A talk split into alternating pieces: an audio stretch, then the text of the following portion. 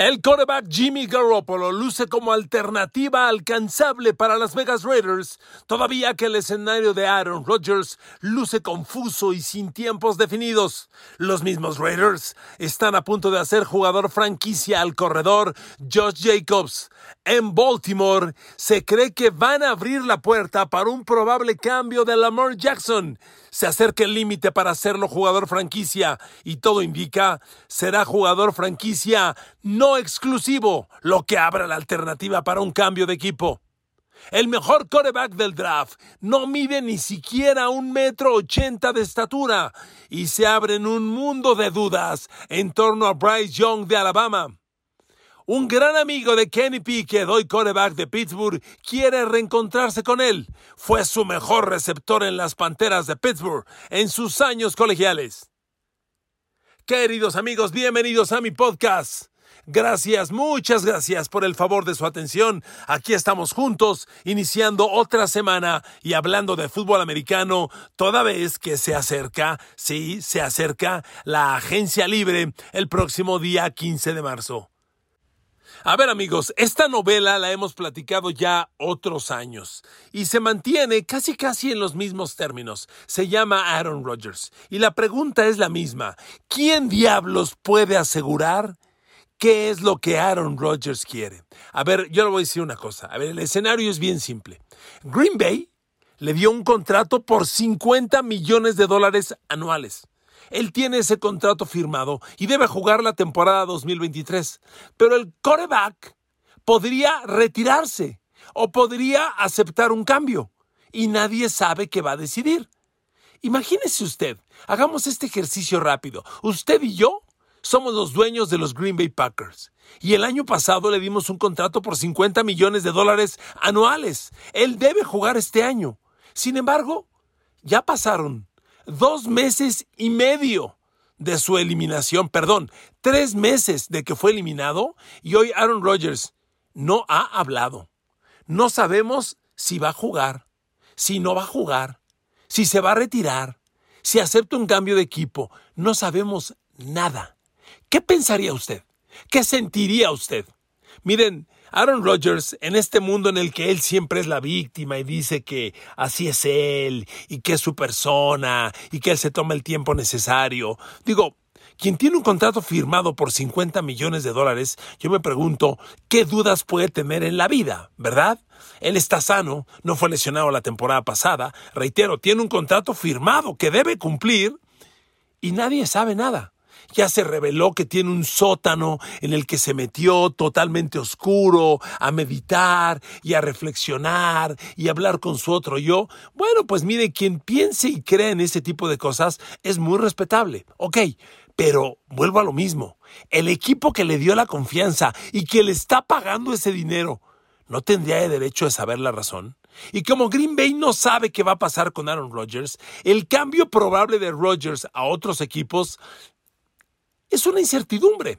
Y los Raiders, que junto con los New York Jets están anotados en primerísima línea, tienen que ir por un plan B, dado que Aaron Rodgers es toda una confusión. Y miren, hablando en específico de los Raiders, esta semana en el Scouting Combine se ha hablado mucho de Jimmy Garoppolo y los Raiders. Y cómo no, si Jimmy Garoppolo ya jugó y entrenó tres temporadas con el actual coach de los Raiders, Josh McDaniels. Cuando Josh McDaniels era el coordinador ofensivo de los Pats, Jimmy Garoppolo entrenó con él tres años, las campañas 2014, 2015 y 2016. Y aunque en esas tres temporadas Jimmy Garoppolo solo jugó dos partidos, el tema es, entrenó diario Jimmy Garoppolo lo conoce, lo tuvo en reuniones, lo tuvo en juntas, lo tuvo en análisis, lo tuvo en equipo scout. Lo conoce perfectamente. Y Jimmy Garoppolo, después de esa experiencia con Aaron, Josh McDaniels, se fue a los 49ers y los cargó una temporada completita, la temporada 2019, y los llevó al Super Bowl. Mismo que perdió a siete minutos de ganarlo, habiendo dado una gran actuación, no se me olvida, cuando Jimmy Garoppolo y los 49ers ganaban 17 a 7, a siete minutos del final de ese Super Bowl, Jimmy Garoppolo iba 18 pases completos de 21 lanzados. Iba a ser el MVP, iba a ganar el Super Bowl e iba a ser el MVP. Ok, no lo fue y cometió sus errores.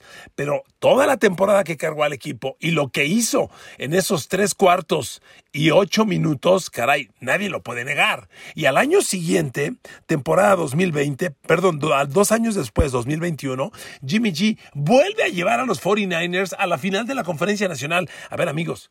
Jimmy Garoppolo está probado y comprobado. Es un quarterback que puede caminar con el equipo y la relación con Josh McDaniels está ahí. Y lo más interesante, Jimmy Garoppolo va es ya agente libre sin restricciones. Es decir, los Raiders solo tienen que llegar a un acuerdo económico con él para quedarse en el equipo con sus servicios y no le van a dar nada en pago de selecciones de draft a los 49ers ni a nadie. Amigos, este escenario es sumamente interesante y reitero, como Aaron Rodgers no ayuda y hace todo tan confuso y además siempre con esa actitud de la víctima. Así soy, es mi vida, es mi mundo, no me comprenden, soy yo mi... ¡Uta! Eso de Rodgers es súper complejo, genera pura confusión y abre la puerta a escenarios como este. Yo tengo reportes de páginas que sigo que este estos días que lleva el Scouting Combine, los Raiders y Jimmy Garoppolo han tenido acercamientos muy serios. A ver amigos, de aquí al 15 de marzo faltan muy pocos días. Si los Raiders arrancan agencia libre y firman a Jimmy G, que nadie se sorprenda que nadie se sorprenda, porque además le voy a decir una cosa, Jimmy G ha sido un coreback muy rentable, el gran dilema que abre es su durabilidad, pero yo le voy a decir una cosa, Josh McDaniels, que reitero, lo entrenó tres años, sabe cómo cuidarlo sabe qué esperar y qué no de él. Este reencuentro es muy viable, es muy seguro, es muy confiable. Yo le creo mucho a una firma de Jimmy G con los Raiders y nada más le quiero reiterar, esta semana del Scouting Combine se abrió seriamente la puerta de que los dos, Josh McDaniels, coach de Raiders, y Jimmy Garoppolo se reencuentren en Las Vegas. Se abrió seriamente ese escenario, ¿ok? Punto número uno. Punto número dos. Los Raiders tienen casi amarrada la decisión de convertir en jugador franquicia al corredor Josh Jacobs. Y miren, cómo no, Josh Jacobs viene de ser el mejor corredor NFL de la temporada pasada. A ver, lo que Josh Jacobs hizo en la campaña anterior, por favor, que nadie lo haga menos. Para empezar, fue el líder corredor de la liga, lo cual siempre tiene una etiqueta muy distinguida. 1.653 yardas, pero eso no es todo. Josh Jacobs, entre los 10 mejores corredores de la NFL, fue el segundo con el mejor promedio de yardas por acarreo. Joe Jacobs promedió 4.9 yardas por acarreo. Solo le ganó Nicky Chubb, que promedió 5.0, una décima más. Según tercer dato, Joe Jacobs generó 12 touchdowns por tierra. Solamente le ganó Miles Sanders, con, bueno, empatado con Derrick Henry, con uno. Es decir, Joe Jacobs, líder corredor en yardas acumuladas, segundo en yardas promedio por acarreo, segundo en touchdowns anotados. Ahí le va un dato más. Joe Jacobs, que acarreó el balón 339 veces, Solo Derrick Henry lo superó con 10 acarreos de balón más. Es más, permítame frenar para dar otro dato. La temporada pasada solo hubo cuatro corredores con más de 300 acarreos de balón. Solo cuatro. Derrick Henry, 349 acarreos. Joe Jacobs, 10 menos, 339. Y luego Saquon Barkley con 313 y Nicky Chubb con 302. ¿Ok?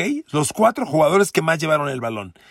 De esos cuatro, Joe Jacobs cometió tres fumbles. Derrick Henry cometió seis. O sea, Josh Jacobs es un corredor, fíjese nada más que dato, ¿eh? más confiable para proteger el balón que Derrick Henry. Siguiente dato. Corredores con carreras explosivas. Josh Jacobs, 41 acarreos de balón de más de 10 yardas, de 10 yardas o más. 41. Solamente lo superó Nicky Chubb con 47. Nada más. Derrick Henry tuvo 37 eh, Saquon Barkley 35. Ah, Miles Sanders tuvo 39, también creció, pero abajo de Joe Jacobs. Amigos, la temporada de Joe Jacobs fue espectacular lo que este cuate hizo. Y si bien la NFL de hoy ya no es la NFL de los corredores que cargaban a todo un equipo, no podemos hacer menos esta producción. Unos Raiders con Joe Jacobs, jugador franquicia, es una alternativa muy seria. Y nada más les recuerdo una cosa, los Raiders hoy son uno de los equipos con más dinero disponible en la agencia libre tienen al momento 46 millones 264 mil dólares para invertir en agencia libre. Y todavía les queda una decisión muy seria, que es la de Chandler Jones. ¿Lo retengo o lo dejo ir? Chandler Jones tiene un impacto a la nómina en la próxima temporada de 19 millones de dólares. Y yo no sé si los Raiders lo quieran retener. A ver, Chandler Jones la temporada pasada apenas tuvo cuatro capturas de coreback, pero eso no es todo. De esas cuatro capturas, tres las tuvo en un partido, el de Chargers. En realidad, Chandler Jones solamente tuvo tres partidos en los que registró capturas de coreback. El de Chargers que sumó tres, el de Rams que sumó una y el de Houston que tuvo media. Así suma las cuatro y media capturas de coreback. Fue un año muy pobre. Y ese Chandler Jones, ¿lo vas a retener en 19 millones 312 mil dólares? Yo creo que no. Yo creo que Chandler Jones se va. Y si Chandler Jones se va, de acuerdo a mis estimaciones, le va a abrir a los Raiders más de 10 millones de dólares extra en el tope salarial. Entonces, mmm, Raiders podría pensar en buscar un ala defensivo como selección 1 del draft, dejar ir a Chandler Jones y crecer a cerca de 60 millones de dólares en la agencia libre, hacer jugador franquicia a Joe Jacobs y darle a Jimmy G un contrato de 35 millones de dólares anuales, cosa que creo yo es más o menos el promedio de lo que vale. Amigos, esos son los Raiders y la muy, muy cercana probabilidad de sus movimientos en la próxima temporada. A ver, vámonos con Kansas City. Kansas City tiene un mundo interesante porque tiene varios agentes libres interesantes. Ellos están, todo indica, decididos a perder a Michael Herman, receptor abierto que jugó muy poco el año pasado, jugó ocho partidos, bueno, no jugó el Super Bowl aunque fue un jugador al que le tuvieron mucha confianza y mucha expectativa, él fue el supuesto reemplazo de Sammy Watkins. Cuando Sammy Watkins se va, Chiefs dice, Nicole Herman va a tomar su lugar estelar y Nicole Herman nunca dio el ancho. Entonces todo apunta a que lo van a dejar ir. Hay mucha gente que está asociando a Nicole Herman con los Dallas Cowboys, ahí se lo dejo. Pero también es agente libre Juanito Thornhill, el safety, que tuvo un buen Super Bowl. Y la gente cree que está en camino de perderlo Kansas City. Ahora, hay un tercer agente libre sumamente pesado, que es Orlando Brown, el tackle izquierdo. Y la, mucha gente cree que lo que Chiefs va a hacer es etiquetar a, Orlando, etiquetar a Orlando Brown como jugador franquicia. Pero ojo, un tackle izquierdo hoy franquicia te cuesta como 20 millones de dólares, ¿eh? No es poca lana. Y también están como agentes libres en los Chiefs Juju Smith-Schuster y Clyde Edwards-Seller. Juju Smith-Schuster no hizo valer sus eh, la expectativa. Aunque tuvo partidos rentable y, colaboró de alguna forma, no fue ni cerca un receptor elite. Entonces está la duda qué va a hacer Chiefs con él, porque no es fácil conseguir un receptor elite. Hay quien dice que los Chiefs se van a aventar con todo por DeAndre Hopkins de Arizona, que es otro receptor que está merodeando el escenario de cambios. No es agente libre de Andrew Hopkins, pero ya liberó la cláusula de no cambio, ya acepta cambio de equipo y mucha gente cree que Arizona, que ahora estrena coach, gerente general, coordinador ofensivo, se cree que se van a deshacer de Andrew Hopkins y el verlo aterrizar en Kansas City es un escenario de muchos. Último tema con Kansas City. El último agente libre importante es Clyde Edwards Seller. Y también la expectativa está en que lo van a dejar perder. Edward Seller ni siquiera jugó el Super Bowl y fue por mucho rebasado con la producción que tuvo Isaiah Pacheco. Entonces parece que se va Michael Herman, posiblemente se va Juanito Thornhill, se va Edward Seller, Juju Smith-Schuster no se ve fácil que se retenga y Orlando Brown se queda, sí o sí. Pero si Chips consigue lana para ir por DeAndre Hopkins, wow, sería un movimiento fantástico. Siguiente tema, muy importante, los Pittsburgh Steelers. A ver amigos, en el próximo draft viene un grupo de receptores eh, no tan grande como el año pasado, que hubo, había cuatro fenomenales y otros dos o tres muy interesantes. Este año no. En el draft de abril próximo, el mejor receptor prácticamente por consenso general, va a ser Quentin Johnston, el jovencito de Texas Christian, un fantástico atleta de un metro noventa y tres que tiene unos números increíbles. Pero casi en todas las evaluaciones, el prospecto número dos en el draft es Jordan Addison. Jordan Addison viene de los Troyanos del sur de California. Sí, pero Jordan Addison jugó sus primeras tres temporadas con las Panteras de Pittsburgh. ¿Y quién fue el quarterback de las Panteras de Pittsburgh que salió el draft del año pasado? Kenny Pickett de Pittsburgh de los Pittsburgh Steelers, hoy el titular de Pittsburgh Steelers. Jordan Addison, al salir Kenny Pickett de las Panteras de Pittsburgh, pidió su transferencia y fue enviado a los Troyanos de USC. Y le repito, jugó con ellos la temporada pasada y tuvo números muy interesantes. Pero Jordan Addison, amigos, tuvo una química fantástica con Kenny Pickett en sus años con las Panteras de Pittsburgh. Bueno, ahí le un dato. En la temporada del 2021, Jordan Addison y Kenny Pickett se combinaron nada más esta, esta dupla para 1.593 yardas en recepciones de Jordan Addison y 17 recepciones de touchdown. Kenny Pickett dice, Jordan Addison y yo nos entendemos con los ojos cerrados. Y Jordan Addison dice, reencuéntrenme con Kenny Pickett, por favor. Y hoy en las evaluaciones del draft, amigos, lo último que les quiero decir es que Jordan Addison lo están colocando alrededor de la posición 15-20 de la primera ronda del draft. Es decir, Pittsburgh puede tomarlo como primera selección de draft. Y si tú reencuentras a Jordan Addison con Kenny Pickett, más la química ya confirmada que tiene Kenny Pickett con George Pickens del año pasado, cuidado. Cuidado. Esta luce una mancuerna perfecta, lista para reencontrarse. Y miren amigos, hoy mancuernas colegiales que se reencuentran en el Pro están causando sensación. Bueno, acabamos de ver en el Super Bowl a Devonta Smith y Jalen Hurts en Filadelfia, que fueron compañeros en Alabama. Devonta Smith tuvo un Super Bowl espectacular, como espectacular lo tuvo Jalen Hurts. Fuera del fumble, jugó un partido increíble. Y, ambos fueron pareja en Alabama. Ya ni le digo de Jamar Chase y Joe Burrow en Cincinnati, pareja colegial en Cincinnati Bengals, por Dios. No me cayó el 20, me tardó segundo y medio en caer el 20. En Cincinnati Bengals. Ahora de, de, Louisiana State se reencuentran en Cincinnati y la están rompiendo, pero rompiendo cañón. Y la última, Tua Tagovailoa y Jalen Waddle, los dos de Alabama también. Entonces, amigos, si Jordan Addison se reencuentra con Kenny Pickett, aguas. Aguas, aguas. Jordan Addison, a diferencia de Johnston, el de Texas Christian, le digo, la mayoría de los analistas del draft ponen a Jordan Addison como el segundo mejor prospecto. Es un chavo de 21 años que mide un metro 83, no es tan grande como Johnston. Mide un 83 y es ligerito. Pesa un poquito menos de 80 kilos, pero la producción es un hecho. Jugando la temporada pasada con los troyanos de USC, por cierto, cuyo coreback Caleb Williams ganó el trofeo Heisman y se cree es el mejor prospecto de draft para el 2024, el año entrante, eh, Jordan Addison tuvo grandes números. A ver, el chavo tuvo 875 yardas, fue una disminución considerable respecto al año anterior con Kenny Pickett en las Panteras de Pittsburgh, cuando le repito tuvo 1593 yardas, tuvo 875 en los Troyanos. Lo que ocurre es que los Troyanos es un grupo mucho más rico en receptores y no como en Pittsburgh, donde Jordan Addison era el uno, opción uno sí o sí. Ahora con los Troyanos promedió 15 yardas por recepción, 14.8.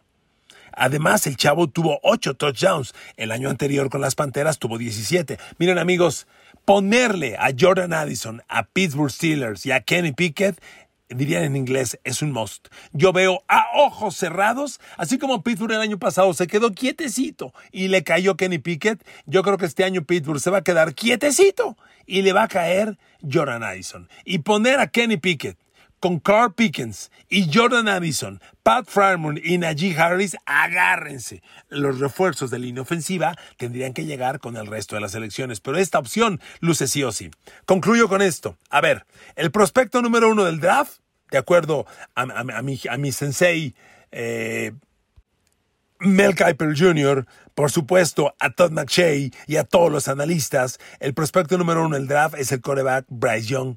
El problema es que Bryce Young, mientras jugó en Alabama, Alabama dijo, mide seis pies. Seis pies equivale a un metro ochenta y tres de estatura. Cuando llegas al combine, te miden. Y ahora sí que salen tus verdades, ¿no? Y resulta que Bryce Young no mide un 83. Ni siquiera llega al 1,80. Mide un metro 79. Y entonces se generan muchas dudas. A ver, amigos. El tamaño que hoy tiene Bryce Young, Bryce Young es casi el mismo de Kyler Murray, el quarterback de Arizona Cardinals. Yo no sé si esta comparación sea necesariamente positiva. Miren, Kyler Murray en Arizona Jugó tres temporadas muy aceptables, 3.000, 3.500 yardas, 15, 20 pases de touchdown. O sea, números aceptables, pero ni cerca a números elite. O sea, es un coreback que ha jugado bien. Ah, 7, 7.5 de calificación, nada más. Kyler Murray no es Patrick Mahomes, no es Josh Allen, no es Joe, nada. Pero Bryce Young, pues tiene proporciones muy parecidas. Yo creo que estos corebacks chaparritos no son la, elección ideal, ni cerca. Los corebacks de la NFL son jugadores de un metro noventa y cinco de estatura promedio. Esos son. Y no le voy a mentir, aquí le tengo unos datos. A ver, Justin Herbert de los Chargers, un metro noventa y ocho de estatura. Joe Burrow de los Cincinnati Bengals, un metro noventa y tres. Tom Brady, ya retirado, un metro noventa y cinco. Y por supuesto hay sus excepciones. A ver, Patrick Mahomes, el gran genio y campeón del Super Bowl, un metro ochenta y ocho de estatura, ¿ok? La estatura promedio del coreback NFL es 1.95. Entonces llega Bryce Young con 1.79. Aunque sea lo mismo de Kyler Murray, amigos, genera muchas dudas. Y déjenme decirle una cosa más para concluir este podcast. El prospecto 2 del draft, CJ Stroud, que por cierto tuvo una sesión de, pases espectacular, mide un metro noventa y uno. Un metro noventa y uno. Y Bryce Young no solo apareció más chiquito, se negó a lanzar. Él va a lanzar en unos 10, 15 días en, eh, eh, eh, en, la sesión privada que tenga la Universidad de Alabama. Pero amigos, esto no pinta bien. Yo concluyo con esto. Si CJ Stroud de Ohio State le gana a Bryce Young la posición número uno, el mejor quarterback del draft, que nadie se sorprenda. ¿De acuerdo? Bueno, amigos, este es el podcast de este lunes. Gracias por su compañía. Los quiero mucho. Que Dios los bendiga y nos escuchamos el día de mañana.